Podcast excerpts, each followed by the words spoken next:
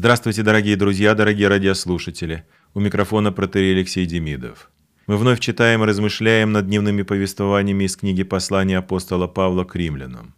Сегодняшнее апостольское поучение продолжает рисовать перед нами печальнейшую картину нравственного падения античного общества.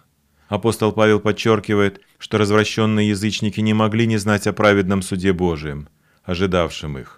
Не могли не понимать, что тот, кто вольно совершает постыдные грехи, достоин смерти.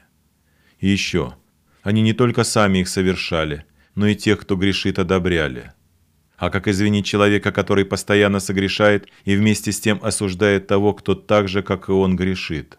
Неужели он может избежать суда Божия, если сам, будучи грешником, судит подобных себе? А как может избежать суда тот, кто пренебрегает богатством благости Божией и сознательно отвергает покаяние? Но обратимся к сегодняшнему апостольскому повествованию. Вот оно. И как они не заботились иметь Бога в разуме, то предал их Бог превратному уму делать непотребство. Так что они исполнены всякой неправды, блуда, лукавства, корыстолюбия, злобы, исполнены зависти, убийства, распри, обмана, злонравия, злоречивы, клеветники, богоненавистники, обидчики, самохвалы, горды, изобретательны на зло, непослушны родителям, безрассудны, вероломны, нелюбовны, непримиримы, немилостивы. Они знают праведный суд Божий, что делающие такие дела достойны смерти. Однако не только их делают, но и делающих одобряют. Итак, не извинителен ты, всякий человек, судящий другого, ибо тем же судом, каким судишь другого, осуждаешь себя, потому что, судя другого, делаешь то же. А мы знаем, что поистине есть суд Божий на делающих такие дела. Неужели думаешь ты, человек, что избежишь суда Божия, осуждая делающих такие дела и сам делая то же? Или пренебрегаешь богатство благости, кротости и долготерпения Божия, не разумея, что благость Божия ведет тебя к покаянию?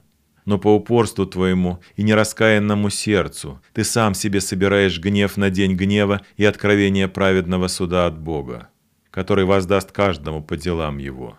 Тем, которые постоянством в добром деле ищут славы, чести и бессмертия, жизнь вечную.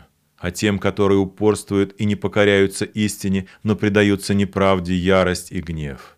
Скорбь и теснота всякой души человека, делающего злое. Во-первых, Иудея, потом и Эллина.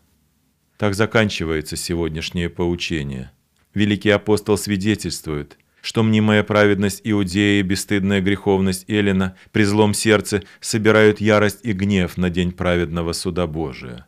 Не могут не знать творящие зло, что они творят. Но через свое упорство и нераскаянность, несмотря на скорбь и тесноту в своей душе, которые всегда испытывают, продолжают и продолжают и продолжают грешить. Всего доброго, дорогие друзья, дорогие радиослушатели. С вами был протерей Алексей Демидов. До новых встреч.